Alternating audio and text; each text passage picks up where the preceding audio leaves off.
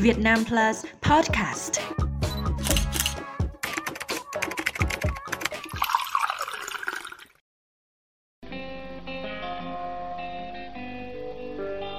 Từ ngày 1 tháng 1 năm 2023, sổ hộ khẩu và sổ tạm trú chính thức hết hiệu lực. Dù gần đây có một vài hệ lụy về giấy xác nhận cư trú, tình trạng hôn nhân, thì sau 70 năm gắn bó với người dân, cuốn sổ giấy giờ đây đã không còn tác dụng trong các thủ tục hành chính và chỉ còn tồn tại trong những câu chuyện bi hài của những người có tuổi. Trong số podcast lần này của báo điện tử Việt Nam Plus, hãy cùng lắng nghe những kỷ niệm về cuốn sổ hộ khẩu thời bao cấp.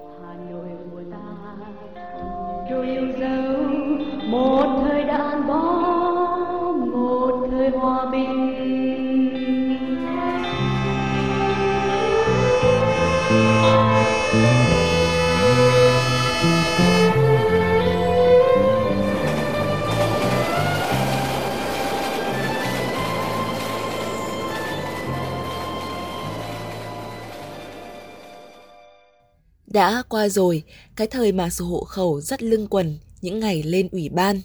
Nhưng giá trị của nó vẫn hiện hữu trong tâm trí của những người đã sống qua thời kỳ bao cấp. Cái hộ khẩu, cái thời mà còn bao cấp ấy là giá trị nữa.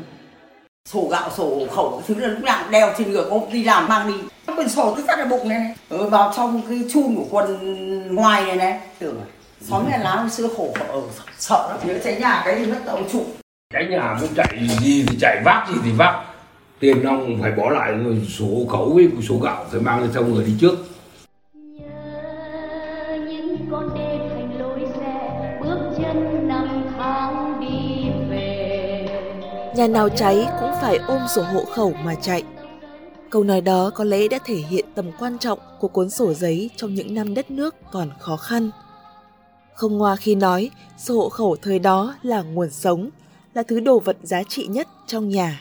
không có sổ hộ khẩu đó thì đẻ con ra không nhập khẩu được vô nhập hộ được cho con không có chế độ gạo nước lương thực thực phẩm để nuôi con Tất cả được mua bán được cái nọ cái kia cái gì dựng nó ở trong cái hộ khẩu.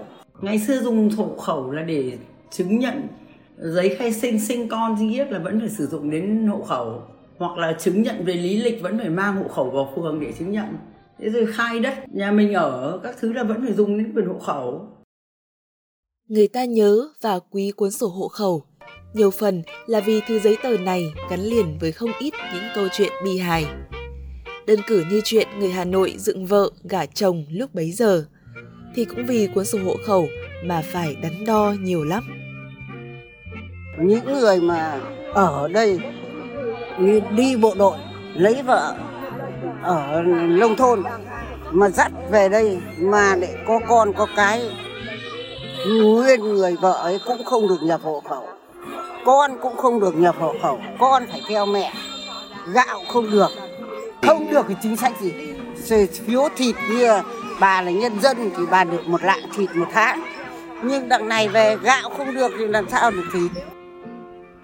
Sở dĩ có chuyện như vậy là bởi trong thời kỳ bao cấp có quy định con cái khi sinh ra sẽ phải nhập hộ khẩu theo mẹ.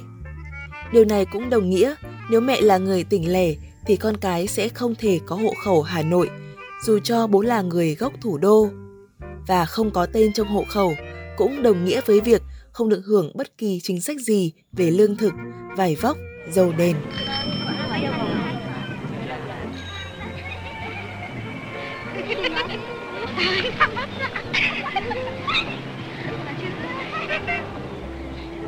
Những năm 70 của thế kỷ trước, thị trường chưa được buôn bán tự do như bây giờ.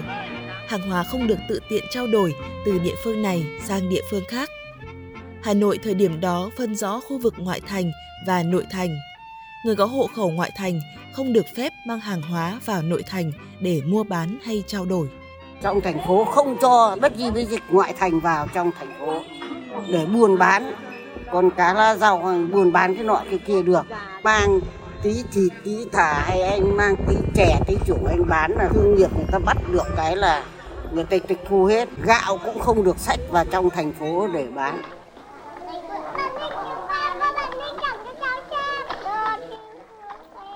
Những người dân không đăng ký được sổ hộ khẩu hiển nhiên là không được cấp sổ gạo hay tem phiếu. Vì vậy, họ chỉ có thể sống nhờ vào những đồng công, những ký lương thực được trả từ việc khuân vác, kéo xe, cánh đức thuê hoặc đi làm mướn. Nhiều đôi trai gái yêu nhau nồng thắm là vậy, nhưng cũng đành chia tay vì không thể nhập chung về một sổ hộ khẩu. Quỏi âm hơn là ở chỗ, nhiều gia đình làm thủ tục cho con đi học, giờ sổ hộ khẩu ra thì không có tên cha vì cha là người tỉnh khác mà con thì chỉ được nhập hộ khẩu theo mẹ.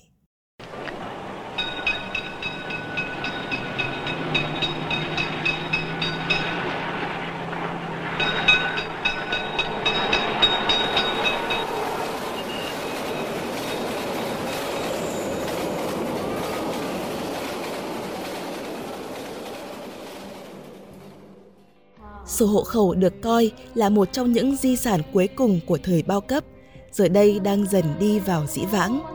Nhưng mỗi khi nhắc lại câu chuyện chay khoáy gắn liền với món đồ vật này, những con người đầu đã bạc vẫn không khỏi bật cười. Người ta nói có câu là mặt nghệt như là mất hộ khẩu, tức là nó quan trọng lắm.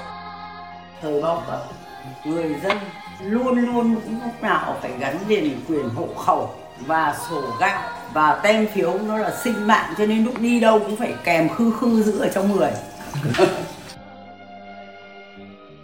Các bạn vừa nghe podcast của báo điện tử Việt Nam Plus.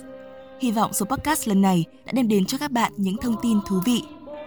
Hãy theo dõi chúng tôi tại mục podcast trên báo điện tử Việt Nam Plus tại địa chỉ www.vietnamplus.vn hoặc trên các nền tảng Google Podcast, Apple Podcast, Spotify, Buzzsprout.